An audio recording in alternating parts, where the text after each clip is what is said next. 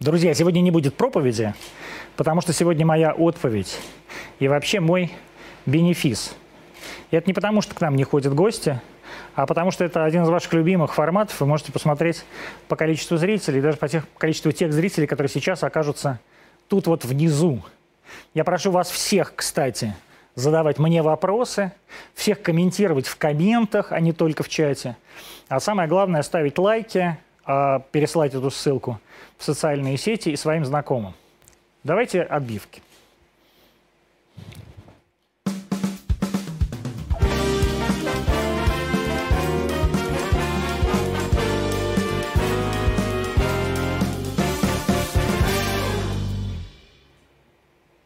Не успел затихнуть скандал с певицей Максим, в результате которого меня обвинили во всех смертных грехах, а самое главное в том, что я же желаю несчастной больной женщине смерти. Как вы понимаете, это не так, наоборот, я желаю ей жизни и желаю всем людям, которые находятся, находились или будут еще, поверьте, находиться а, в ковидариях, желаю только справиться с этой болезнью. Но я оказался в другом скандале, международном скандале.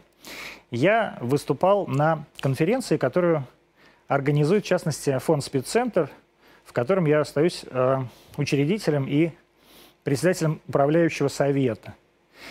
И передо мной выступали, это была такая приветственная часть, и передо мной выступали э, типа начальники. Ну, вернее так, те люди, которые всю жизнь привыкли считать себя начальниками. Знаете, у нас есть такая категория людей, условно говоря, региональный министр здравоохранения говорит, а вот давайте встретимся с Красовским. А ее заместитель регионального министра говорит, это что же, прямо министр будет встречаться с Красовским? Прямо в кабинете министра? То есть его так поразил этот факт. В итоге я просто узнав об этом, не стал, не стал с ней встречаться. Именно из-за этого. Но дело не в этом.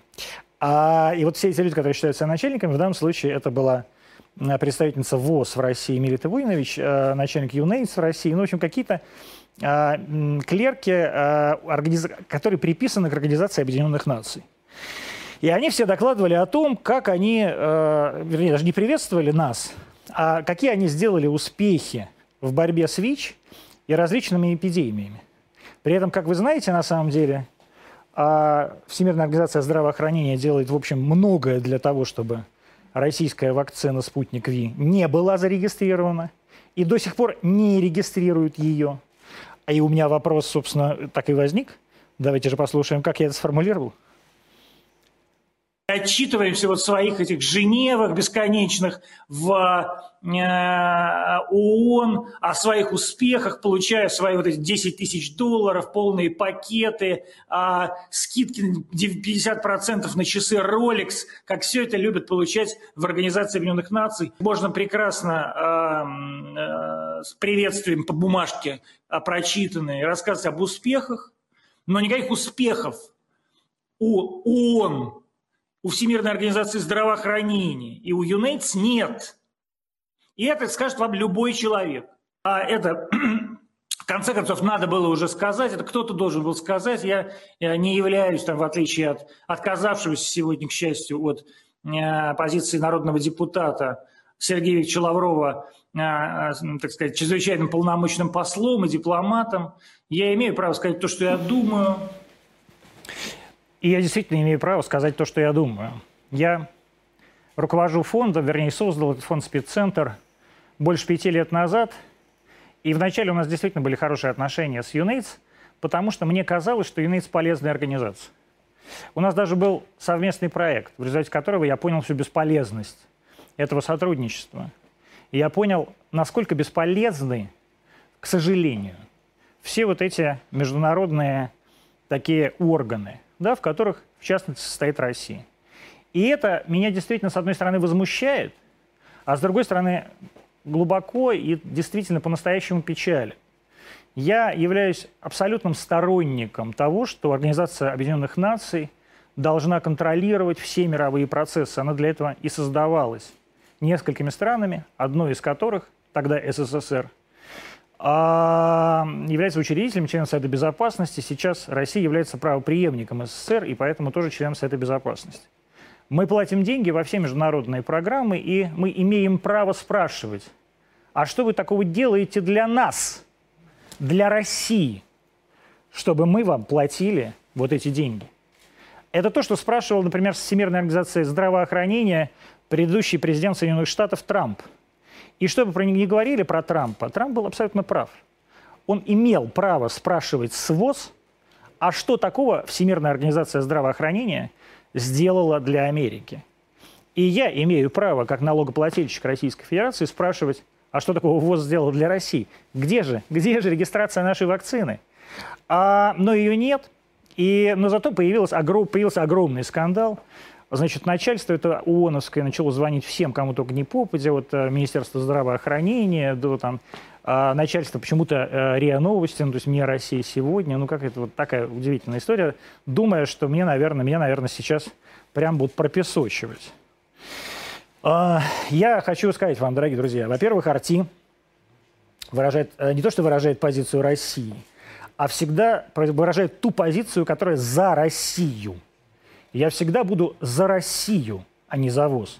Я никогда не буду за ВОЗ и за ООН, если это не будет в интересах России.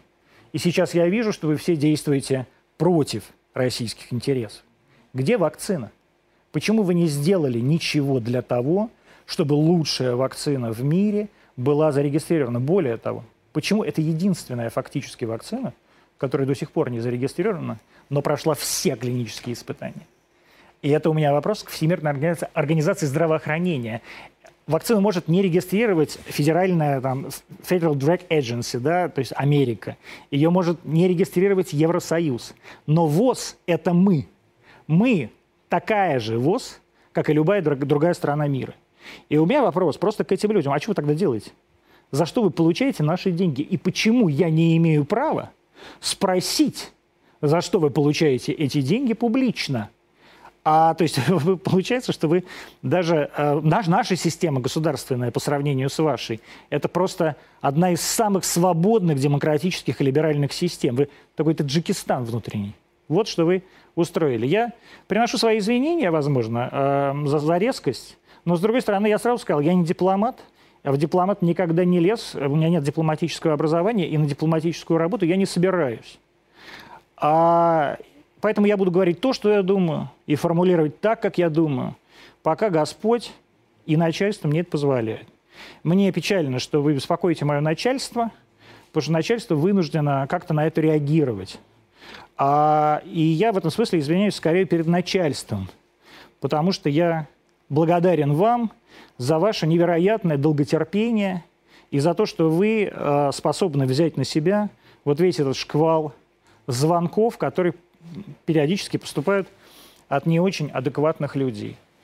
А я бы посоветовал э, Организации Объединенных Наций, а, там, такая система, там каждый год меняется начальник. У них такая ротация, у них есть внутренние программы, и раз в год начальник какой-то другой программы становится начальником ООН. Как бы. Вот сейчас начальником ООН является пресс-секретарь ООН. Это, сам, это, это очень странно. Вот. А, ну, я передаю привет господину Кузнецову, в некотором смысле мы с вами даже однофамильцы. А я, честно говоря, очень доволен, что в какой-то момент фонд спеццентр приостановил свою совместную деятельность и с ВОЗом, и с ЮНЕЙДС, и с Организацией Объединенных Наций, просто из-за бесполезности этой деятельности. А, это был самый бесполезный наш продукт. Продукт, за который мне по-настоящему стыдно. И он был вместе с вами. Просто потому что любой продукт, который вместе с вами, он не получается. Попробуйте задуматься, почему. А, я буду отвечать на ваши вопросы, но покажите мои носки. Это специально я надел специально сегодня патриотические носки, а чтобы показать, что я всегда буду за Россию, что бы там ни говорили люди, которые делают вид, что они отстаивают наши интересы, а на самом деле а, отстаивают почему-то интересы каких-то международных или транснациональных корпораций, а, и к этому у меня эти вопросы возникают постоянно. А я просто хочу сказать, что э, я такой не один. Людей, которые так думают, и вообще так думают про международные организации, так э, сейчас э, очень много. Мы действительно видим, насколько они бесполезны и как, какой реформы они все требуют. И я хотел бы напомнить господам из ООН, а вы помните, как а, вы сами увольняли а, бывшего президента ЮНЕЙТС Мишеля Сидибе? Как его увольняли за сексуальный скандал, который возник внутри ООН, и невозможно было его не уволить. И, может быть, вы вспомните, как вы звонили мне и требовали, чтобы я убрал с сайта «Спеццентр» статью, просто новостную статью, про то, что это случилось. А, честно говоря, мне никогда не звонили. Мне кроме вас никто не звонил. Подумайте об этом. А, Антон, как ты знаешь, Проценко не идет в Госдуму. Имеется в виду Денис Проценко, а, главный врач коммунарки. Как и другие первые лица списка ЕР. А, но они меня мало волнуют. Почему, интересно, вас не волнует Сергей Викторович Лавров или Сергей Кужугетович Шойгу? Ты не считаешь это обманом избирателя? Проценко ведь туда и не собирался, ведь так. Ведь так. И да, я не считаю это обманом избирателя, потому что закон не позволяет людям отказываться от мандатов в чью-то пользу. А это нормальный совершенно э, такой политич, политтехнологический прием выставить сильных сторонников как бы иконы, а, за которые можно зацепиться, к которым можно прилепиться, с которым символы – которые можно взять себе на щит и на, а, с этими щитами набрать больше голосов. Вас же никогда не смущало, что люди ходят с крестными ходами, а у них там на хоругвях Христос Спаситель. Вы же не спрашиваете а их, а почему Христос сам-то не ходит? Потому что он символ. Денис Проценко – символ Новой Думы. Такой же символ, как и Сергей Викторович Лавров – такой же символ, как и Сергей Кужугетович Шойгу. Только Денис – символ нового времени в этой новой Думе. Он символ той самой победы над ковидом, которую Россия, ну, более или менее одержала. Он символ того нового медицинского менеджера, который сейчас, ну, суть по звонкам, так нужен России.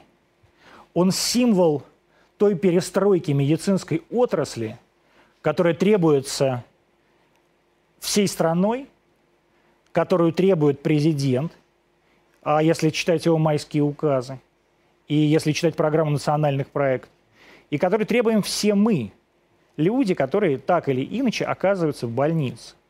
Денис – человек, который, вот поверьте мне, а, не спал днями и ночами, ночевал в коммунарке. Даже в, тот, даже в те две недели, когда он сам болел ковидом, подхватив его совершенно случайно, как вы понимаете, от его же больных. Денис – это человек, который организовал процесс с нуля за несколько дней и обеспечил буквально первый барьер борьбы с ковидом в России, когда про эту болезнь никто ничего не знал, и ее чудовищно боялись. И я, вот, например, ой, у меня упало ухо, но с другой стороны, оно мне совершенно не нужно, оно просто шипит у меня.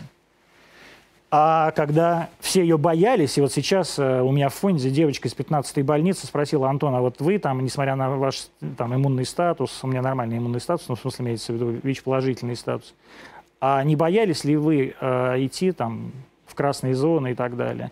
Я ей скажу, что честно говоря, никогда просто про это не думал. Вот я точно знаю, что Денис никогда про это сам не думал, что ему никогда не было страшно. И я считаю, что Денис будет полезнее совершенно в другом месте – он будет полезнее в организации здравоохранения. Я очень надеюсь, что участие Дениса Николаевича Проценко не пройдет даром, я имею в виду в выборах.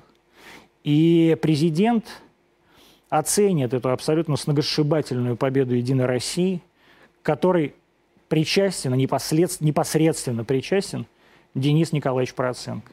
И нет, я не считаю это ни подлогом, ни враньем я считаю подлогом и враньем вот такие вот вопросы. А Денис, конечно, остается сторонником «Единой России», но при этом он остается сторонником по-настоящему «Единой России». Не партии, а каждого из нас, какой бы партии мы ни принадлежали. Он остается врачом, он остается человеком, он остается настоящим мужиком. Вот тем самым мужиком, который сейчас нужен для того, чтобы перестроить всю медицинскую отрасль в стране. Это мое личное мнение. Оно никак не связано с мнением, поверьте мне, какого-нибудь условного телеканала «Арти» или государства. Ничего. Это мнение мое как человека и друга Дениса Николаевича Проценко, который все это видел вместе с ним. А, так, когда кого, пригласите кого-нибудь из реальных молодых противников «Единой России», партии «Единая Россия», электронного голосования. Михаила Светова, Романа Юнимана, Даниила Махницкого, Григория Мастридера, Александра Форсайта. Я, вы знаете, я вам что скажу. Я, э, у меня полное ощущение, что я сейчас какой-то список кораблей прочел до середины. А как будто я список тиктокеров читаю. Я вот знаю из этих людей только Михаила Светова. Михаила Светова звали сюда, он не пришел. Вы поймите, что вы так говорите, приглашаете, вы думаете, мы не приглашаем. Да нет, ну люди же не идут. А, и более того, я никогда не стану кричать, ой, вы не идете, поэтому вы просто вы боитесь открытого диалога. Ну, люди по разным причинам не хотят ходить. Я же вот не, хожу, не, не ходил на Навальный лайф. Я боялся, что Люба Соболь. Просто мне западло. Вот людям, этим людям также западло сюда идти. Я это прекрасно понимаю. И я совершенно не собираюсь играть в какие-то игры, это, это отрицать, а делать вид, что ой, мы такие тут зайчики, и а они такие а, ужасные а, плешивые лис, лисята. Нет. Вот. Но я, откровенно говоря, действительно не знаю, кто такие Роман Юниман, Махницкий, Мастридеров, Форсайт. Если я, я сейчас вынужден буду прийти и попросить э, погуглить. Я, может, и пригласил бы. Я еще раз говорю, у нас нет запретов. Вы знаете, я, честно говоря, меня, меня честно спрашивают, а вот какой у вас есть стоп-лист? А часто ли вам звонит начальство? Ну вот начальство мне не звонит, э, потому что начальство информирует о том, что его беспокоят какие-нибудь люди, которые ему звонят по моему поводу. А это действительно происходит довольно часто. Вот. Но э, ни разу в жизни начальство никогда мне не сказало, не, вот не зови того, не зови сего. А вот Синдеева, например, я позвал, сказав здесь, что я поддерживаю всегда э, телеканал «Дождь». И только что она мне пишет. Вот прям вот сейчас отвечает. «Привет, прости, пока что совсем не хочется». Вот, а я ходил к Наталье Синдеевой многократно, и на телеканал «Дождь» всегда это делал бесплатно. Ни разу в жизни мне не заплатили ни копейки. Однажды даже меня выгнали из аппаратной, когда я пришел туда с Ксенией Анатольевной Собчак, будучи одним ее, из руководителей ее компании. И был из аппаратной выгнан, а, просто не болтался под ногами у выдающегося уникального журналистского коллектива. Так что вот вы просто, чтобы все имели в виду. Можно, вы понимаете, можно как угодно формулировать это. Но, э, Наташ, ты знаешь, вот когда я ходил к тебе на программу, мне, откровенно говоря, тоже не очень хотелось. Но я пошел. Потому что это были личные отношения. А тебе просто совсем не хочется. Вот в этом проблема твоего канала. И про которые у тебя, которые у тебя произошли. Тебе просто совсем не хочется. И тебе просто не, совсем не хотелось идти на ту встречу, которую тебя тогда звали. А, и, а на самом деле в этой встрече было только, поверь мне, на тот момент, только приятное для тебя. А, а в итоге просто из-за того, что тебе просто совсем не хотелось, случилось много неприятного. А, а могло бы сейчас все, э, все, могло быть все прекрасно с телеканалом «Дождь», просто э, потому что никому вы не мешаете. Это же чисто вот от того, что ты, ты ведешь себя как Людмила Борисовна Нарусова сейчас. Это что это за бомжовые виды, люди стоят нас налезть. Ну, неприятно это, неприятно. Ну, неприятно, неприятно. Не хочется совсем, не хочется. Хочется ходить на танцы, ходи на танцы. Мне, например, не хочется. Мне с Денисом Николаевичем Проценко хочется выпивать виски. А, опять же, вот, э, так сказать, спрашивают про Пермь.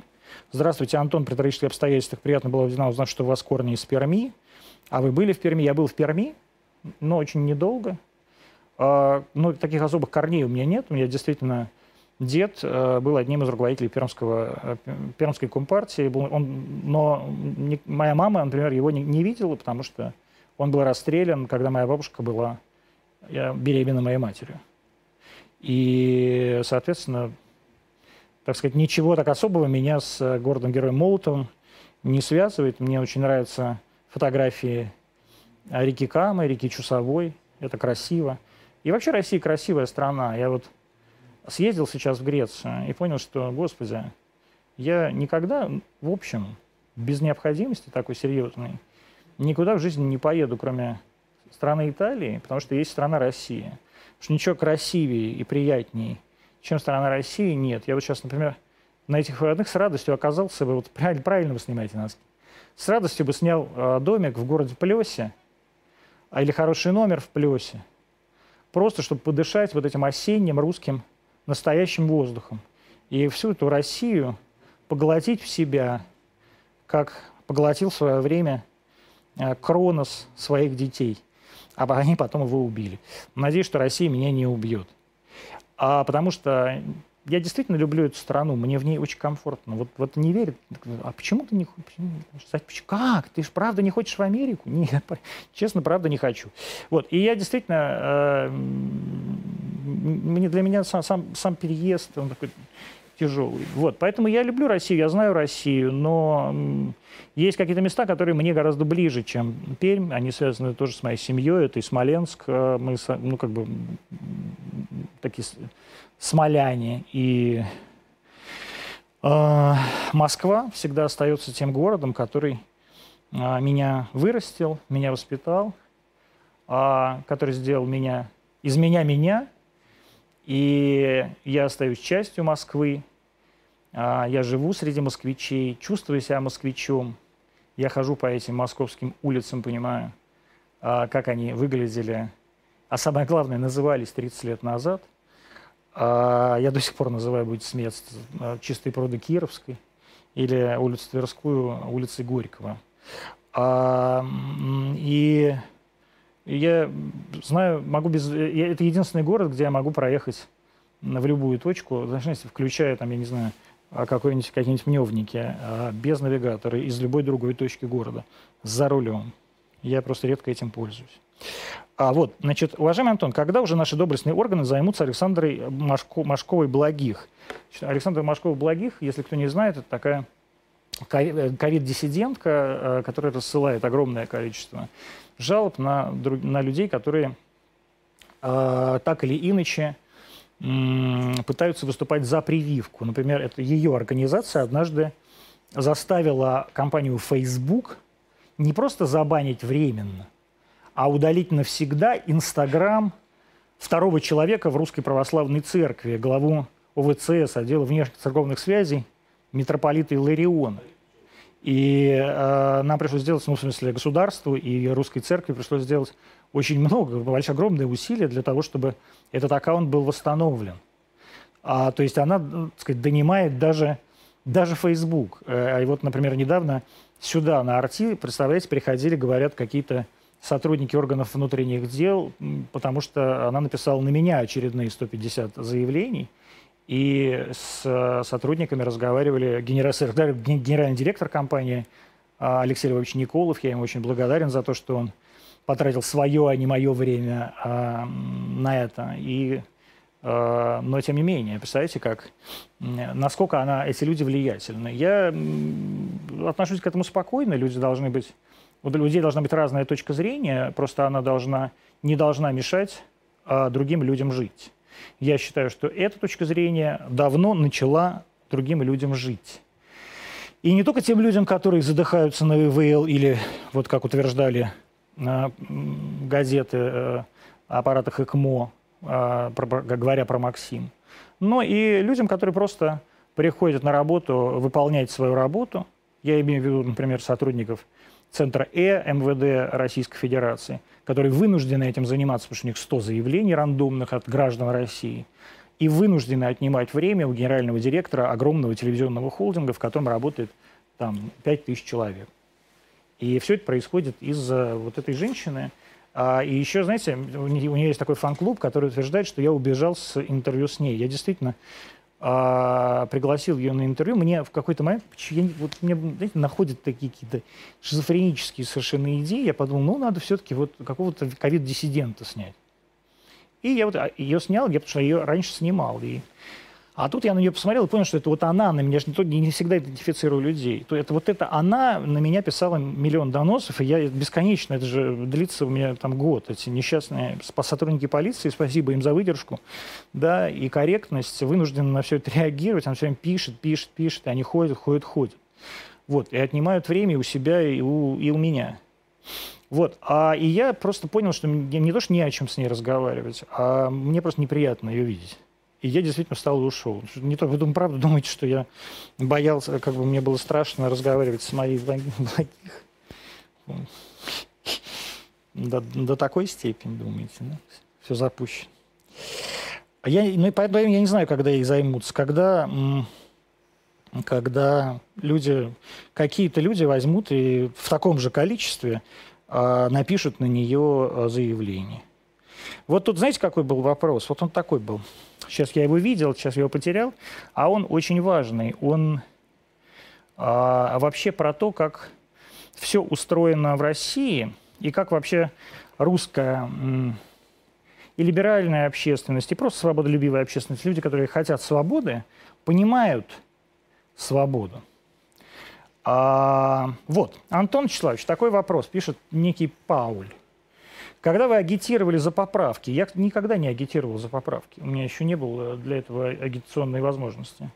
Я просто честно говорил, что я сам проголосовал за поправки Конституции. У вас был тезис, мол, пускай они забирают брак себе, а представителям ЛГБТ-сообщества зато дадут гражданские партнерства. Никак, вот. Когда нам ждать партнерства? Или вы соврали, и ничего все же не дадут? Значит, э, дорогой э, осьминог Пауль, вот что я тебе хочу сказать. Свободы не даются, свободы завоевываются. Я свою свободу завоевал, например, пятилетием а, запрета на профессию в этой стране. И я завоевал возврат этой профессии. Не потому что, как вы думаете, я вдруг превратился в пропагандиста. Моя, моя точка зрения ведь не изменилась. Почитайте мое интервью, которое называлось «Я такой же человек, как Путин». А в 2013 году она опубликована, где я говорю, что я Путина по-прежнему уважаю больше, чем Пархоменко. Потому что Путин для меня реально как бы по-настоящему гигантская величина, а Пархоменко приблизительно никто. Так вот, вы идите эти права и возьмите. И я это несколько раз людям разным говорил – я вам этот тезис дал. Я вам его а, подарил. Вы про это даже ведь не задумывались. Вы никогда не думали, что на самом деле можно а, этот гражданский, эту гражданскую институцию благодаря а, браку как а, союза мужчины и женщины провести. Но ведь кто-то должен стать инициативной группой, подготовить поправки в соответствующие законы, внести эти поправки в Государственную Думу, провести их через Думу, а сделать огромную лоббистскую кампанию. Я вот это нескольким людям, которые были у меня дома и задавали точно такие же вопросы, что же нас обманули, когда же вы нам это подарите? Думая, что я вам дарю, дарю свободу. Я вам не дарю свободу. Свободу, как я уже сказал, не дарят. Я вам подари, показал путь. А у вас есть все возможности либо идти по этому пути, либо нет.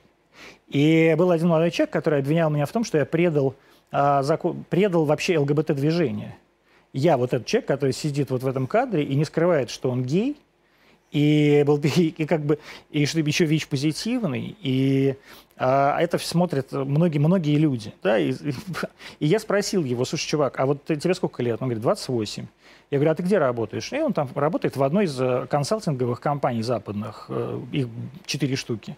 То есть это западная компания. Я говорю, ты там сделал камин-аут? Он сказал, нет, ну потому что я как бы, ну, мне не очень удобно.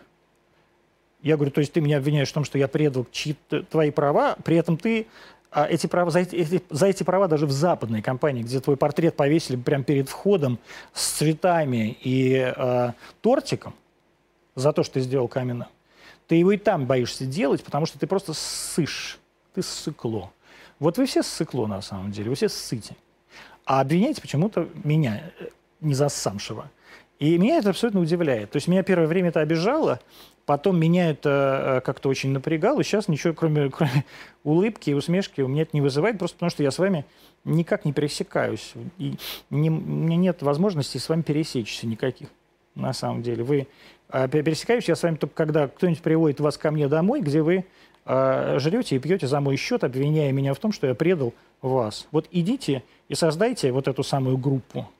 И попробуйте пролоббировать вот этот самый закон. Я, может быть, вам в чем-то помогу. Но я все свои группы уже в жизни э, создал. А, так, Антон Вячеславович, Антон, как вы считаете, нужен ли секс-просвет, э, нужен ли секс-просвет среди подростков, например, в школе? Ой, в какую вы меня сейчас тянете тему, думаете, да, взять меня потом за гей-пропаганду? Ну, во-первых, я считаю, что э, нужно разговаривать с подростками, то есть с людьми, которые входят в возраст, э, когда вдруг ты приходишь к врачу и обнаруживаешь, что у тебя уже 12 неделя, а ты даже не понимала, что так бывает. И это случилось не сейчас, это не времена ТикТока. У меня вот две таких одноклассницы было натурально в седьмом классе. А просто седьмой класс тогда это был 14 лет или 13. Тогда еще была десятилетка. И Конечно, с детьми, с подростками нужно говорить о том, что есть мальчики и есть девочки. И а, э, говорить об этом надо необходи, необходимо, и говорить нужно открыто. Нужно помогать детям осознавать, что есть безопасные формы, во всех смыслах безопасные, в том числе и в э, контексте беременности, безопасные формы э, занятия сексом. Поверьте мне, от того, что об этом будут говорить в школе или не в школе, а, подростки не станут заниматься сексом чаще или реже. А люди, у которых есть дети, подростки, они на самом деле понимают, что дети сейчас, в наше время, а, сексом-то не занимаются. У них вон, iPhone есть новый, это у них гораздо больше устраивает, чем секс. Поэтому, а, конечно, нужно. Но, вот знаете, вот Маргарита тут недавно вывешивала какой-то там а, книжку, какие-то буклеты. А я же вот как глава фонда спеццентра эти буклеты сам вижу регулярно, западные, там всякие буклеты, норвежские, датские. Они, кстати, в основном вот такие. А, знаете, там про папу один, про папу два, и все это показывают детям там 12 лет, причем там очень, это очень откровенные вещи. Там голые папа один и папа два лежат в постели, например. И все это распространяется в какой-нибудь там норвежской школе за государственные деньги. Я не, неоднократно говорил, я человек пожилой, меня это смущает. Я, я, не, я не, не хотел бы, чтобы в школах это распространяли. У меня нет детей, с другой стороны, я их не собираюсь заводить. Я в этом смысле, знаете, не отец-одиночка, как сейчас модно. Вот, и не собираюсь э, им становиться ни, никаким образом. И всю эту, так сказать, я вообще не люблю лицемерие. Не люблю лицемерные поступки, которые, возможно, просто тебе удобны. Лицемерие вообще удобно лицемерно обвинить меня в, в трусости, а самому не сделать э, камин-аут в Эрнстен ну, Сделай, котик, сделай. Тебе в Эрнстен-Янге ничего за это не будет. Не хотите пригласить в гости Симонян? Было бы интересно. Знаете, хочу. Маргарита, приходите ко мне в гости. На следующей неделе я, я позвал э, Тигран.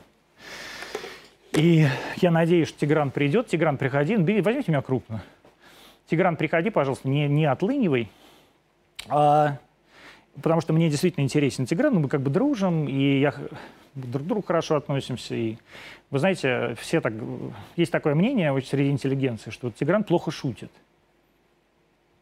Это говорят самые веселые и остроумные люди на планете, как правило. Например, работающие на «Дожде». Там много же юмористических программ, вы в курсе. А я, знаете, посмотрел целую серию программ Тиграна Кисаяна, и я не понял, а чем этот Тигран хуже шутит, чем, например, Семен Слепаков. Или там Павел Воля, или Гарик Бульдог Харламов. Вот чем? Вот мне не показалось. А он просто работает на свою аудиторию, и вот ну, я просто не люблю юмор. То есть я как бы не про это. Вот, но а, э, я уверен, то есть как мне кажется, что он вообще очень, вернее, так, мне не кажется, я это знаю, Тигран прекрасный, офигенный, остроумный чувак и э, очень красивый мужик, особенно для своего возраста. Я в этом смысле да, как бы восхищен Маргаритой и завидую ей. Я могу, понимаете, сколько угодно называть Маргариту, ей, она, во-первых, не придет, потому что ну, это как бы будет считаться такой внутренней коррупцией. А может и придет. Вот. А я позову Маргариту. Маргарита Симон, приходите, пожалуйста, на программу Антония поговорим обо всем. Я думаю, действительно будет интересно. Вот. А во-вторых, э, потому что я тоже считаю, что ну, как бы говорить друг с другом, это просто иногда бывает неуместно, пока есть, ну, условно говоря, вот тот список молодых анти, э, анти, антиединороссов, которых вы мне прислали. Я вам честно скажу, если бы вот даже на день сейчас освободили Алексея Навального, я бы его тоже с удовольствием позвал в гости. Просто другое дело, что он не пришел бы никогда ко мне. Хотя вот, например, я бы пришел к Алексею Навальному, я просто к Любе Соболь не пришел бы, потому что, ну, как бы, ну, до мышей мы еще даже, даже в контексте общественных работ не, не доработались. А, ваше видение телевидения будущего. Например, в ближайшие пять лет. У меня вообще нет видения, у меня видение ухудшается. Я каждый день теряю зрение. И а, такими довольно серьезными темпами. И в этом смысле тоже. И я, понимая это, понимаю, что я старею и теряю и прыть, и вкус, и хватку – а, и вот там все считают, что продался, продался, деньги, деньги. Вы думаете, что денег, что ли, людей мало в, в нашей стране? Думаете, мне продаться, что ли, некому? Нет, просто я, как бы, я искренне верю в то, что я говорю. Я более того, я получаю по шапке за то, что я говорю, потому что я говорю вот так, говорю это так резко. Да, в том числе я получаю по шапке от государства. Вот. Но э, я становлюсь более, так сказать, э, консервативным, и это нормально. И поэтому я не знаю, что будет в следующие пять лет. Мне бы, честно говоря, не хотелось следующий, через пять лет быть ведущим ежедневной, а, а, так сказать, программы интервью. Мне вот Маргаритой Симоновной и Господом, так сказать, послана а, маленькая руководящая позиция. Может, она будет чуть побольше – и я смогу спокойно уйти из кадра, как это делают другие люди, которые, которым, которые не дотягивают до уровня суперзвезды, и от этого очень сильно переживают. Таких людей вы знаете, я просто не буду называть их фамилии. Нет ли планов написать что-нибудь эдакое? Вы знаете, вот в чем проблема. Я ужасно, ну как бы, вынужден систематизировать жизнь большого количества людей, поэтому я не могу систематизировать свою. Я понимаю, что мне надо написать книжку про ковид, ну, про то, как это все случилось, как мы это, с этим столкнулись и пережили. Вот. Но я понимаю, что я сам ее не смогу написать, но просто не, не, не то, что мне надо найти какого-то литературного негра, как есть, как некоторые мои э, бывшие э, соратники. Сейчас почему-то все, наверное, продумают про Минаева. Нет, Минаев сам пишет, кстати. Я даже однажды был поражен, как и в каких обстоятельствах. А, вот. Но а просто мне нужен, условно говоря, так, постоянно работающий со мной литературный редактор. То есть человек, который будет говорить, вот надо, структурно она должна быть такая, да, там главы должны быть вот так вот сделаны, да. То есть нужен человек, который со мной будет это, об этом говорить, да, а я буду, и будет меня пушить, будет меня заставлять, и я буду это, это делать. Вот, а с просто у меня отличная была одна история. А, мы были вместе, ну, втроем, мы дружим действительно в Исландии и едем по этой вот пыльной дороге, знаете, как по Луне. Лиза Минаева ведет, э, то есть его жена, машину, а Минаев рядом сидит со мной на заднем сидении и пишет сценарий. Это меня абсолютно поразило, потому что я, во-первых, я даже в телефоне не могу, в машине меня тошнит, а человек прям сидит в компьютере и прям начинает... Это, это удивительно. Все сам, все сам, все сам. Кошмар. Антон, так, это я не хочу. Если бы брал интервью Путина, тоже бы сидел на стуле полулежа, нога на ногу, в носочках, цветочек. Ну, вы можете посмотреть, э, я брал интервью уже у многих начальников. У Сергея Викторовича Лаврова, у Татьяны Алексеевны Голиковой, у Дмитрия Сергеевича Пескова, у Анастасии Владимировны Раковой. Я тоже там сидел полулежа, ну, как вы считаете, полулежа. На самом деле я сижу полулежа, потому что я скатываюсь со стула, он неудобный. Он специально такой куплен для того, чтобы скатываться и обратно, и обратно садиться. А, я бы, наверное, не, не, не то чтобы сидел полулежа, но в цветных носках я бы точно был. Это нормально, красиво. Мне кажется, э, это была бы тема, поверьте мне, это была бы тема для разговора с Владимиром Владимировичем Путиным тоже. И я действительно хотел бы этого интервью. Мне очень хочется сделать серию таких непаркетных интервью с начальниками. И, и, и в конечном итоге мне хочется сделать интервью с Путиным. Я это открыто говорю и прошу, если меня слушает начальство, мы знаем, она меня прямо слушает, а и смотрит иногда, э, мне это все-таки как-то позволить, несмотря на обстоятельства разные. А, это может получиться, мне кажется, очень интересно. А, хотя сейчас был прекрасный кейс Ванденко, да, который получил ТЭФИ, и я восхищаюсь работой Андрея. Мы товарищи, я ему об этом, так сказать, все время говорю, о том, что он выдающийся журналист. И ему, и его начальнику Сергею Михайлову, генеральному директору ТАСС. Я считаю, что Михаилу ужасно повезло с Ванденко, а Ванденко с Михайлом. На что, в общем, мы получаем лаверды, что Симонян повезло со мной, а мне с Симонян. Ну, в общем, мы, как так мы и живем, так, пропагандисты. Вот. Я бы очень хотел интервью с Путиным, и действительно я бы при... нашел расцветочку носков, всем бы понравилось. Не переживайте. Антон, интересно ваше отношение к творящемуся аду с мигрантами. В скобочках написано новыми россиянами. Я, во-первых, не понимаю, почему они новые россияне. В частности, переезд, переезд в миграционный центр из Сахарова на имя... Я вот скажу, я не очень за этим слежу. Я, вы поймите, я из, действительно из э, другого мира. Я, вам всем кажется, что я должен читать каждый день, начинать свой день с прочтения новой газеты или «Медузы». А я не читаю, я не вижу, я не знаю, про что идет речь. Вот. Но если вы говорите мое отношение к мигрантам и вообще к тому, что происходит, я считаю, что, э, так сказать, Россия является а, последним оплотом европейской цивилизации, точно так же, как это было во время нашествия а, татар-монгол. А, я считаю, что миграционные потоки будут расти, и эти миграционные потоки так или иначе уничтожат европейскую цивилизацию, если европейская цивилизация не перестанет дурачиться и вернется на трон. А, друзья мои, хватит уже изображать вот эту всю политкорректность. Вы прекрасно понимаете, что я имею в виду. Вам, я не знаю, кому приятно видеть, э, там, сказать, сожженные машины Парижа или, э, знаете, убитых старушек где-нибудь там на окраине Москвы. Мне нет. И я э, вот ровно как Владимир Владимирович Путин, который гениально абсолютно сформулировал это отношение. Он сказал, что мы, наши школы, могут взять ровно столько детей-иммигрантов, сколько они способны выпустить русскими. Вот в первый класс ты узбек идешь, а в десятом ты заканчиваешь его уже русским человеком. Вот столько, сколько мы сможем абсорбировать и действительно ставить, ставить, сделать новыми русскими. Так, вот столько мы и должны их брать. Все остальное – это уже а, превращение России в, э, так сказать, колонию Средней и Центральной Азии.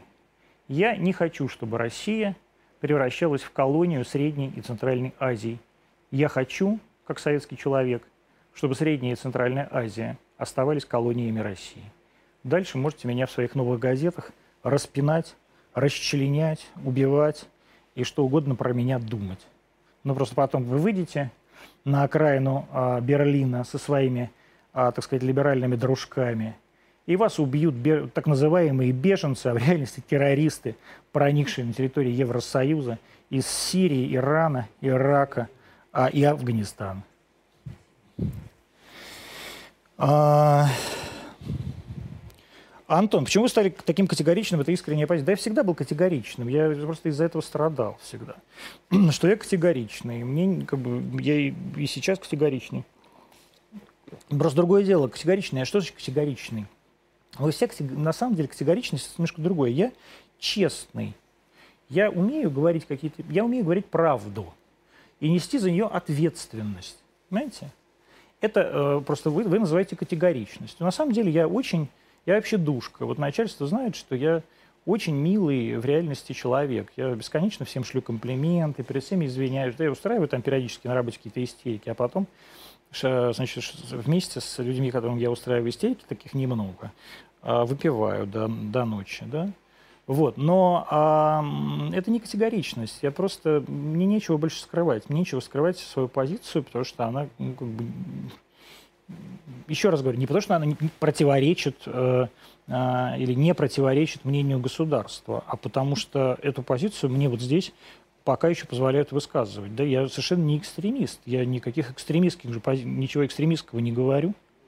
Я просто говорю, вот, например, что я считаю, что Россия должна сейчас пока еще да, остановить эти мигрантские потоки, и как мне, честно говоря, всем все равно. Потому что иначе придется э, стрелять по толпе. Когда у вас начнутся настоящие мигрантские бунты, а люди, которые живут, э, например, в Москве, в месте такой плотной концентрации мигрантов из Центральной Азии, видят, как все спортивные площадки заняты только ими, да, то есть это люди, которые специально тренируются, тренируются для того, чтобы в конечном итоге выйти на улицу. Если это вот не пресечь, то сразу, сразу с самого начала, то придется выводить на улицы танки. Я бы не хотел, чтобы на улицах э, русских городов э, из-за наших собственных а, довольно глупых либеральных убеждений вышли танки. А я хочу вам напомнить, что вы, вот те люди, которые задаете такие вопросы про мигрантов, ровно так же относились к, там, к тому, что происходило в 1993 году. Вы очень либерально относились ко, ко всей повестке вот этой ельцинской, и в итоге она закончилась тем, что вывели танки. И танки ездили по улицам города Москвы и стреляли по собственному парламенту. Я бы вот этого не хотел. Я считаю, что у нас есть пока время и силы это, этого всего а, не допустить. Антон, не хотите пригласить Дмитрия Пучкова-Гоблина? Да я всех хочу приглашать. Дмитрий, пожалуйста, приходите ко мне. Я вас очень люблю. Мне нравится тембр вашего голоса. Вас, мне, э, вы, наверное, расстроитесь, но я, я вырос на ваших фильмах буквально. А, но а, вы поймите, я же это тоже говорил неоднократно. А, я, сделаем ежедневную программу. Я ежедневно хочу кого-то приглашать. И очень хочу, чтобы эти люди соответствовали повестке, были интересны, чтобы вы их смотрели. А, и я действительно понимаю, что у меня есть у самого огромное количество проблем, и многие вещи не смотрят из-за меня, и я переживаю по этому поводу. Да, Дмитрий, приходите, пожалуйста. Был еще такой вопрос, как я отношусь к Артемию Лебедю, почему я его не зову. Я позвал буквально Артемия пару дней назад. Э, мы с ним просто давно ну, как знакомы, и я хорошо отношусь э, к Артемию Андреевичу и вообще ко всей этой семье. Мы знакомы с этой семьей много лет больше 20 или даже чего-то. Вот. А Артемий вот как раз человек резкий, да, и я просто всегда стеснялся звать Артемия, считаю, что ему это не нужно, а потом вот перестал стесняться, он мне сказал, что с удовольствием приду просто вот в середине октября, пока не в Москве. Ну вот я жду Артемия Андреевича в середине сентября, приходите, дорогой, э, ко мне в Антоним, и я вам тоже что-нибудь хорошее сделаю, если вам что-то нужно. Например, починю вам кран в виде дельфина, который у вас такой трогательный. Антон, в какой момент жизни вы осознали, что вы любите Россию? Знаете, я всю жизнь живу с этим ощущением. Просто Россия а, в годы моего детства и юности была очень некомфортной страной. Жать было нечего, дорог не было, жили мы в довольно говняных домах все и так далее. Ездили на машинах, э, на машине э, «Жигули» пятой модели, и это считалось супер э, достижением, да, карьерным. Вот. А сейчас я живу в прекрасной свободной стране с возможностью выезда в любую точку мира буквально ежедневно. Одной из лучших компаний мира «Аэрофлот». А, да, и, и сама жизнь в моей стране стала очень комфортной. Я вот даже говорил это здесь, в эфире или где-то, я все время это говорю, что меня это абсолютно поражает. Когда ты приезжаешь в Петербург и понимаешь, что там 100 гостиниц, да, э, абсолютно высочайшего качества, это одно – это все-таки туристическая Мекка. А когда ты приезжаешь в город Кострому, которая не стоит, чтобы вы понимали, ни на какой э, трассе, да, такой федеральной, то есть, чтобы доехать до Костромы, ты должен свернуть из Ярославля направо и проехать еще там сколько-то 80 километров через десантную, десантную дивизию. Вот. И вот когда там у тебя обнаруживается не гости, первоклассная гостиница, сравнимая с Хаят Редженси, с выдающимся рестораном «Гроза», в котором одна из лучших совершенно кухонь, которую я когда-либо пробовал на территории этой страны, а, и сам город производит на себя впечатление такой ухоженности и нужности, а его жителям и его руководству – и я понимаю, что я не зря живу в этой стране и не зря говорю то, что я говорю. я действительно считаю, что дайте нам 25 лет мира, а мы вам дадим великую Россию. И я действительно поэтому и голосую за Путина и за Единую Россию, а не за Навального или там за ваше умное голосование. И действительно считаю, что надо бы уже и пожестче в какие-то моменты выступать, чтобы просто, чтобы просто в Костроме появился еще один ресторан хорошего высокого уровня. И я точно знаю, я, я же тоже давно живу и со всеми этими людьми дружил. Вот из этих людей ни один не, не построил этот ресторан. А ресторан хороший строит э, доверенный лиц Путин. Так уж получилось вообще, так вот как-то вышло. И не потому, что им дают, а потому, что они умеют. А, поддерживаю. Пора показать миру, насколько дуть поверхностно. Я вот это, совершенно не, я вот это вообще не понял, к чему. А просто, значит, смотрите, я э, Считаю, что Юра – это уникальное явление совершенно, в отличие от, так сказать, его конкурентов по рынку, ну, типа там, знаете, Ирины Шихман какой-нибудь, да? А, Юра абсолютно уникальное явление, он голос поколения. Он поэтому вот так и, да, собственно, сейчас э, дискретно работает. То есть хочет работать, хочет не работает. Потому что он тоже устал. Это же довольно тяжело быть голосом поколения. Довольно тяжело каждую неделю а, быть главным. И он сумел, э, собственно, найти ту интонацию и начать доносить те смыслы, которые ждала аудитория тогда моментально, как знаете, грибы в конце сентября разросшегося YouTube. И он просто великий. Вот есть просто одаренные, э, вот поцелованные Господом, что называется, люди. Я, э, так сказать, э, поцелован советской властью, а не Господом. Поэтому я и не, и не являюсь голосом своего поколения, потому что мое поколение не сформировано. Оно очень странное. Но, возможно, через какое-то количество лет это все изменится, если я останусь жив. А, так, почему вы стали... Сейчас а, вопрос. Я чесняюсь в вопросах. Вспоминаю вашу программу, вроде НТВшники называется. Очень интересно было бы ваше интервью с Павлом Лобковым. Как к нему относитесь? Ну, мне тоже было бы интересно интервью с Павлом Лобковым. Я предлагал, во-первых, Лобкову работу здесь. Я вообще всем предлагаю. Вот сейчас что раз, абсолютно разваленный канал, да? Так сказать, вот э, люди, которые говорят, э, не, что там она сказала, нет, не хочу, нет настроения, там, так далее, да? А, канал развалили, э, люди оттуда ушли и, и так далее. Но Паша просто действительно тяжелый человек, я с ним работал. А, он выдающийся, абсолютно гениальный журналист, но с ним просто тяжело работать. Он очень утомительный сотоварищ, ну, как это называется, коллега, да? Вот, и подчиненные с Пашей очень любят все выносить в паблик, все свои претензии, которые у него есть, а это так нельзя делать. Мне, я предлагал здесь Паше работу, и мне Маргарита сказала, ты тогда бери всю ответственность на себя.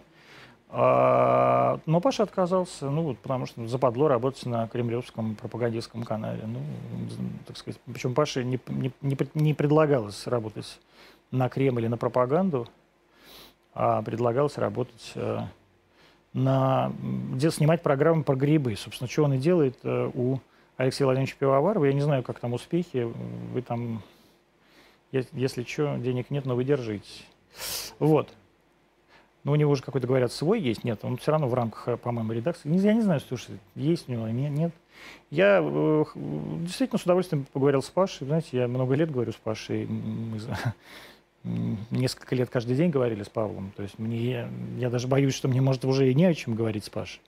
Вот. А, но я действительно с удовольствием бы услышал его версию его увольнения с «Дождя». И если Павел сюда придет ко мне и расскажет эту версию, я буду счастлив. Я, же, вот мне не нравится то, что мне сейчас написала Наталья. Я считаю, что это свинство, но все равно Наташа, ну, как бы, человек, к которому я нежно отношусь, и от того, что меня послали, я не перестану нежно относиться. Так сказать, Наташа не единственный человек, который меня в жизни посылает. И если бы я в 46 лет э, действительно обращал на это серьезное внимание или расстраивался по этому поводу, я бы давно уже повесился. Но, по счастью, этого еще не случилось. А, а здесь еще вот люди, так сказать, друг с другом общаются, у меня просто в чате, а, говорят, что вот, Павел Альбертович перестал быть интересным. Ну, понимаете, он не, он не перестал быть интересным, потому что ему не давали быть интересным. Потому что все-таки для того, что журналисту нужно давать делать то, что он хочет и умеет. А если а, ты даешь журналисту там 100 тысяч рублей, а, и это, может быть, кому-то покажется много, но поверьте мне, 100 тысяч рублей для, уров- для уровня Паши – это не деньги, и вообще не даешь ему денег на проекты, да, потому что у тебя их как бы нет. Хотя все знают, сколько у тебя получает главный редактор и его жена, которая является по совместительству заместителем главного редактора. А, собственно, из-за чего и произошли все проблемы на дожде. А, то, э, конечно, журналисту это неприятно. Он чувствует себя недооцененным и чувствует, что его не уважают. И Павел Альбертович на протяжении многих лет на «Дожде» чувствовал, как его не уважали. Он э, начал по этому поводу мучиться. И в итоге это все закончилось вот этим уходом. А он не сделал ни одной, ни одной программы, которую он придумывал. Ему просто не давали возможности эти программы делать. А мы бы здесь еще сделать любые программы, которые бы он хотел. Но Павел Альбертович по-прежнему в своем уже преклонном возрасте, Павел Альбертович, зависит от мнения какого-то непонятного а, общества, с которым на самом деле вы, Альбертович, не общаетесь. Вы просто, вот, понимаете, вот в этом ваша проблема. Вот в это, это мое отличие, собственно, принципиальное. Чем я отличаюсь от них? Тем, что на самом деле я очень давно как бы понял, что я как бы к этому миру, миру не принадлежу. И он мне не интересен. Я, я, мне нет, ну, условно говоря, там, у меня нет никаких возможностей сейчас, что много лет, больше десяти, там, пересечься, например, с каким-нибудь Тихоном Дзитко. Вот я просто не хожу в, те места, в которые ходит Тихон Дзитко, и более того, я не хожу ни в какие места. Я на работу хожу, работаю. Вот сейчас 20.55, я на работе сижу. А утром у меня была операция под наркозом в 10 утра. А я на работе сижу, с вами разговариваю. Это не потому, что я такой герой, а просто потому что я работаю. А, и дел, дел, сказать, поэтому, поэтому здесь э, есть, выходит много программ, поэтому получили ТЭФИ, там, я не знаю, ТЭЛи, снимаем фильмы и так далее. То есть мы делаем, и все это стоит на самом деле очень дешево. Мне же стыдно сказать, как дешево. То есть даже у «Дождя» иногда есть такие деньги. Поэтому то, что не давали Паше, это стыдно, я считаю, это абсолютный просос э, руководства канала. И вот вы теперь это получили, и более того, сами этим гордитесь. Ну, гордитесь, танцуйте. Я говорю, танцуй, Танцуй, танцуй. Все хорошо. Так, про Минаева спрашивают. Антон, вы в курсе, как работает ДЭК? Что такое ДЭК? А, а дистанционное голосование, что ли, да? А, например, как проверить, что все 2 миллиона человек реальные, они придумают, слушайте, а как работает не, не, это самое реальное голосование? А, а, а вы в курсе, что это все не вброшенные бюллетени, а реальные люди проголосовали? Я как бы просто склонен доверять людям, которые э, это голосование устраивали, а вы нет. Поэтому, чтобы я вам сейчас не сказал, а вас не убедит. Я э, дважды проголосовал э, в этом самом голосовании, то есть один раз первый раз, а второй раз попробовал, протестировал э, систему э, исправления голоса. Она была предоставлена в электронном бюллетене. Я, так сказать, абсолютно доволен. У меня нет никаких поводов считать, что мой голос не учтен, потому что я пользуюсь той же самой системой, когда э, вызываю слесаря. И слесарь ко мне приходит в течение, в, теч, сказать, в течение 10 минут из соседнего дома. Почему я должен считать, что вот тот голос учтен со слесарем, а этот голос не учтен с моим голосованием, а учтен какой-то вот ваш голос с электронного голосования должен, в смысле этого самого голосования против э, умного голосования. Я не, не, не буду вас э, убеждать ни в чем. Я как бы знаю, что меня не обманывают, понимаете? Я, э, и в этом -то тоже вот, э, абсолютный парадокс моего положения. Я могу вам много чего говорить, а, но те люди, которые верят в то, что я говорю, они будут верить. А те люди, которые верят в то, что их обманывают все время, просто так, просто так считают, у них нет доказательств, они будут считать, что их обманывают. И их жизнь, э, между прочим, закончится довольно печально. Я просто знаю, что меня не обманывают. Вот люди, так сказать, я работаю действительно в структуре, в которой все платится из государственного бюджета. И я, большинство моих друзей, это так или иначе сейчас люди, связанные с государством, начальники, и, честно говоря, давно уже. Я вот говорю, что я 10 лет, там у меня не было никаких поводов и мест встретиться с Тихоном Дзитко. Я не дружу просто с Тихоном Дзитко, я дружу с сенатором Клишесом, например. Он мой товарищ, да, или там многие другие люди. Вам известно, я просто я не буду называть их фамилии. А, и я точно знаю, что они меня никогда не обманывали, а эти обманывали всегда. Вот и все. Вот те меня ни разу не было так, чтобы те меня не обманули. Так или иначе, они пытались жульничать. А эти всегда э, держали свое слово. Так что, ну, что я могу сказать? Я верю в электронное голосование. Я видел, как оно голосует. Я был среди э, людей, которые были в группе тестирования электронного голосования.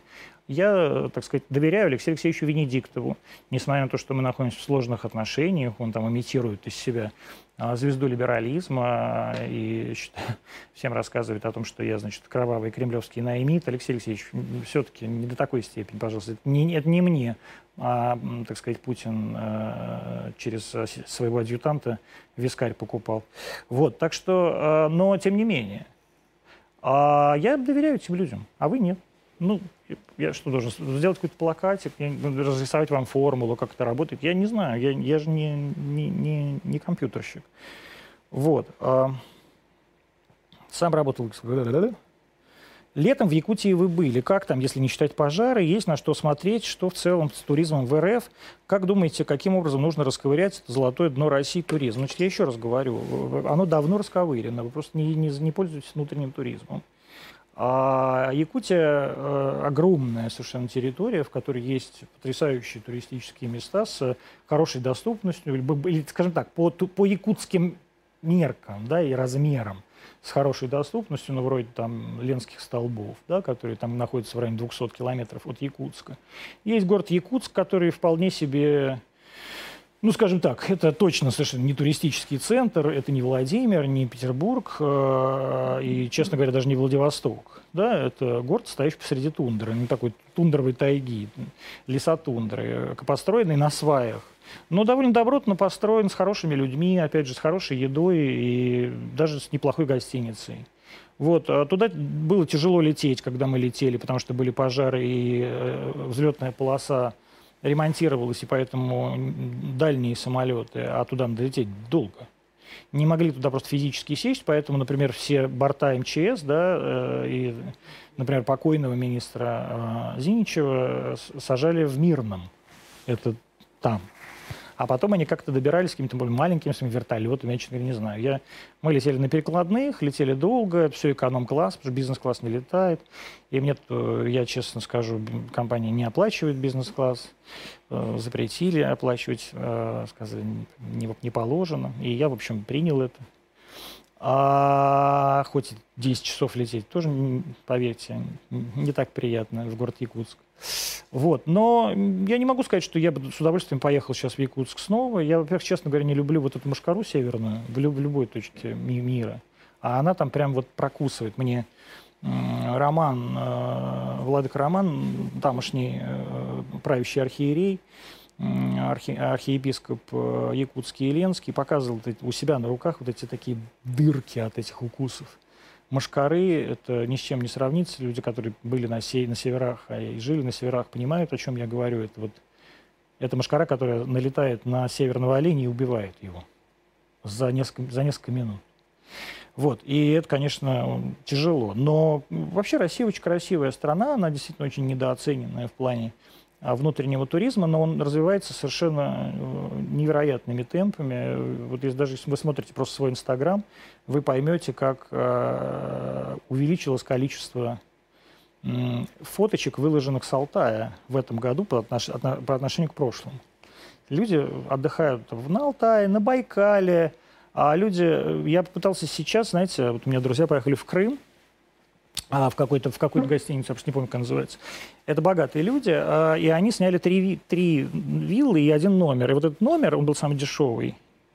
Он освободился, то есть они его освободили, там кто-то из детей не поехал или что-то. И я, и говорю, поехали, и я пытался его, сказать, снять, и пока я букировал, а, кто-то заблокировал раньше меня, то есть за 10, за 10 минут.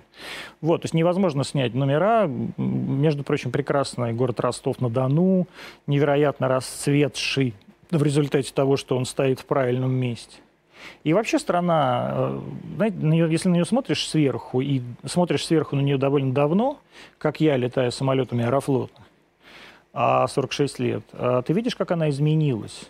Я вот сейчас из Сочи, то ли в этот раз, то ли в прошлый раз летел днем и э, понял, что это тысячи, несколько, ну, больше, чем тысяча километров от Сочи до конца Воронежской области или начала Тульской области. Это очень аккуратно поделенные кусочки э, сельскохозяйственных угодий, частных сельскохозяйственных угодий, то есть ничем не отличающийся от Германии такой ландшафт.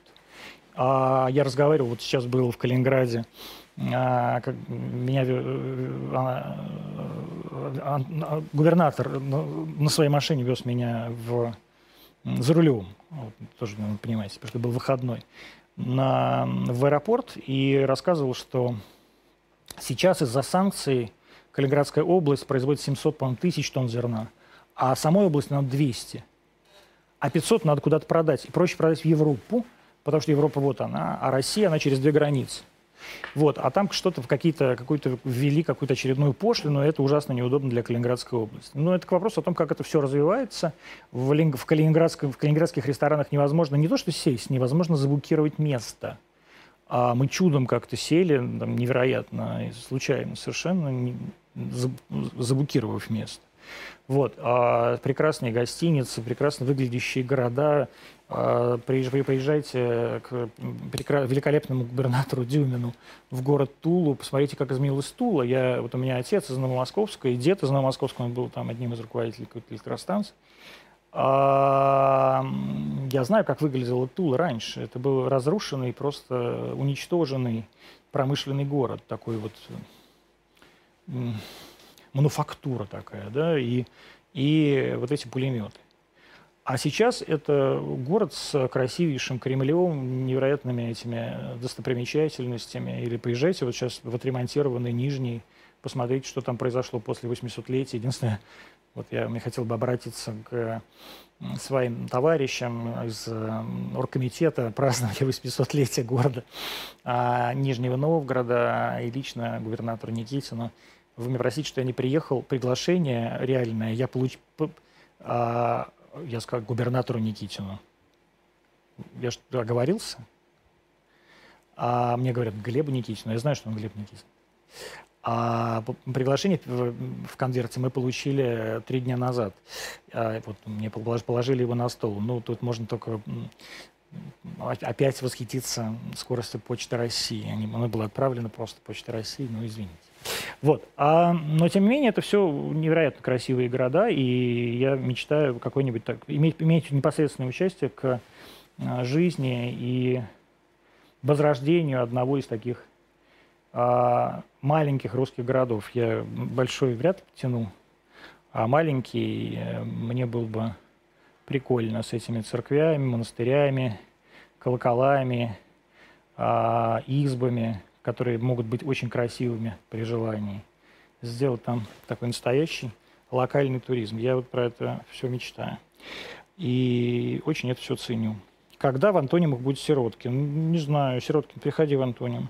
Антон, как вам слава КПСС? Что нравится, что нет? Как познакомились? Э, мы никак не знакомы. Вернее, так, мы не были, пока я не услышал трек э, Антон Красовский э, «Император гей», я не был знаком со, со, э, со Славой, я не знал, что такой трек есть. Но мы познакомились, естественно, после этого, что мне пришла идея снять в голову, идея в голову снять клип. И я, когда более-менее приду в себя рожей, мы обязательно сделаем. Я это говорил, по-моему, вчера уже. А почему Россия равняется на Европу? Если равняемся, тогда давайте минимальную пенсию по 800 евро. Ну, давайте. А, и такую же и врачам-учителям. Ну, давайте тогда это самое. И а, что-нибудь другое сделаем. Давайте сделаем а, внутренний валовый продукт реальный. Идите работайте. Идите производите реальные Мерседесы, придумывайте айфоны а делайте нормальную экономику. То есть что еще Россия? Вы, сами ничего не делаете, а только претензии предъявляете. Это вот это как, а, как это, а где же вы нам обещали эти самые гражданские партнерства, а, а нас обманули. Я не, вам не обещал гражданские партнерства, я сказал, что это дает возможность для гражданских партнерств, если вы оторвете жопу. Если вы оторвете жопу, и у вас ВВП вырастет раз в 8, у вас и вот эти 800 евро будут. Но только вы тогда учтите, что у вас, вы тогда за квартиру 500 будете платить. А вы просто идите, посмотрите, сколько квартир в Париже стоит.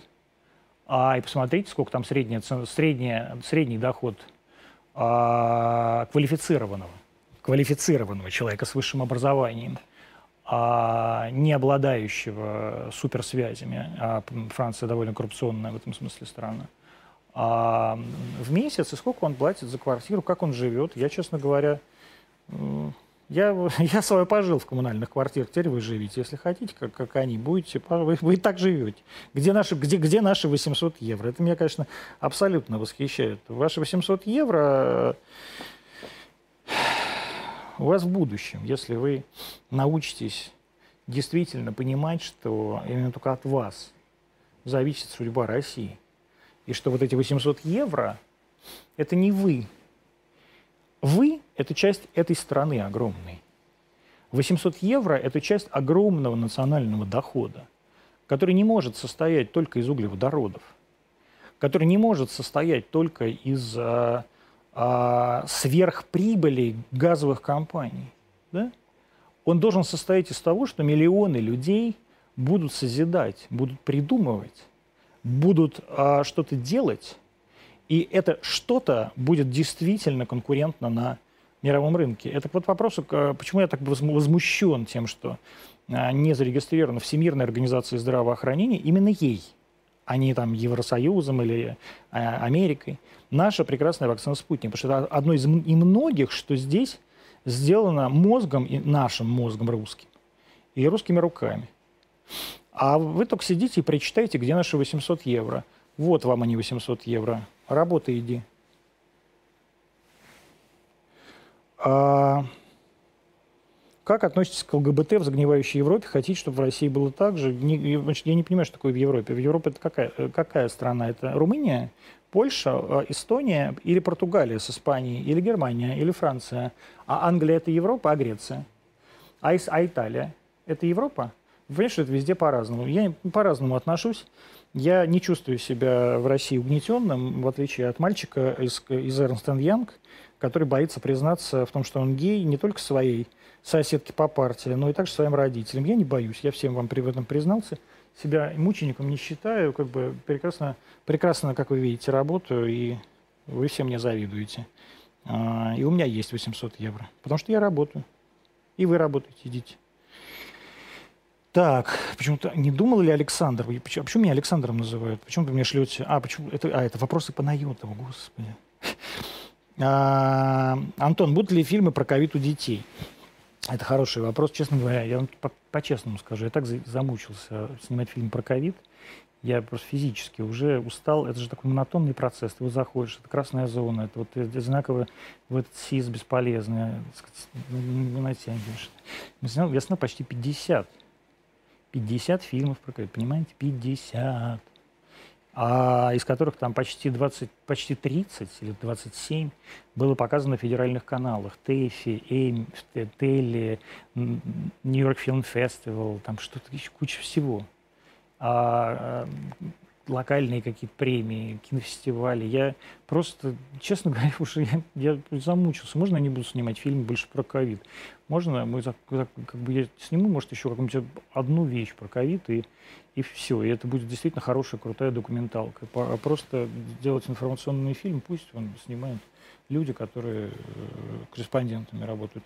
Антон, вы хорошо относитесь к Собчак. Планируете с ней интервью? Ну, что планирую с ней интервью? Ну, зачем я нужен Ксении Собчак? Ксения Собчак а, мультимиллионерша и суперпопулярный блогер. Ее знает вся страна. А я ничтожество. Вот сижу перед вами здесь а, в плохом костюме. Зачем я нужен Ксении Собчак? Она не придет ко мне. Я не могу ничего планировать с Ксенией Анатольевной Собчак. Поэтому вы говорите, вы хорошо к ней относитесь. Откуда вы знаете, что хорошо? Я, может, лицемерю, когда говорю, что я к ней хорошо отношусь.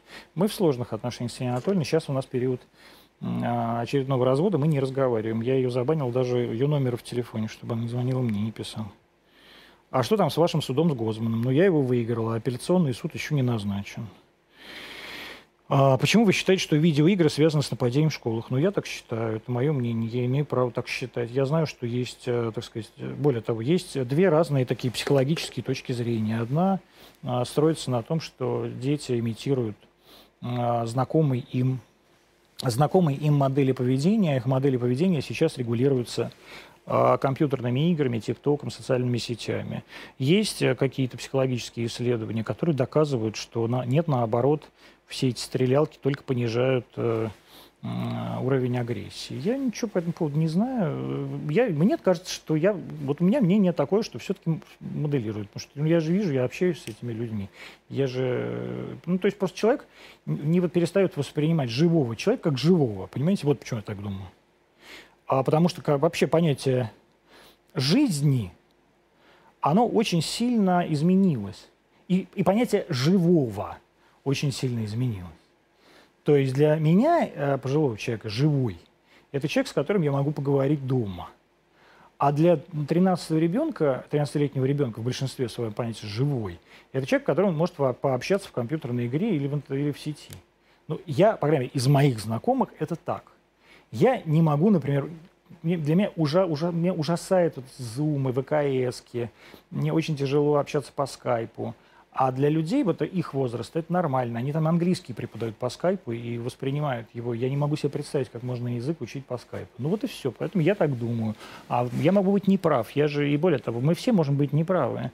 Вы поверьте, когда вы мне постоянно присылают какие-то исследования, знаете, такие вот там, а какая-нибудь Галя Пронькина, кандидат психологических наук из Пермского пединститута, защитила диссертацию, и там даже подчеркнуто специально, чтобы я не пропустил, не дай бог, где написано, что Дум он не вызывает агрессию. Но мне плевать на Галю Пронькину, я не, не является для меня авторитетом. Знаете, я сколько диссертаций в своей жизни видел, и своих не написал именно потому, что они совершенно точно были бы не выдающимся, потому что они не являются научным открытием, а являются просто говном.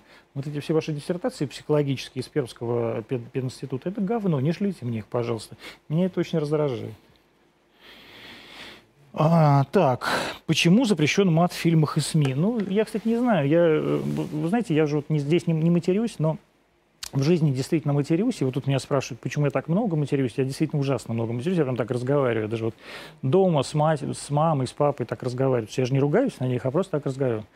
И их это очень раздражает, как людей старого, старого поколения, а я просто человек с филологическим образованием. И для меня мат является частью живого русского языка, вернее так, живаго великорусского языка.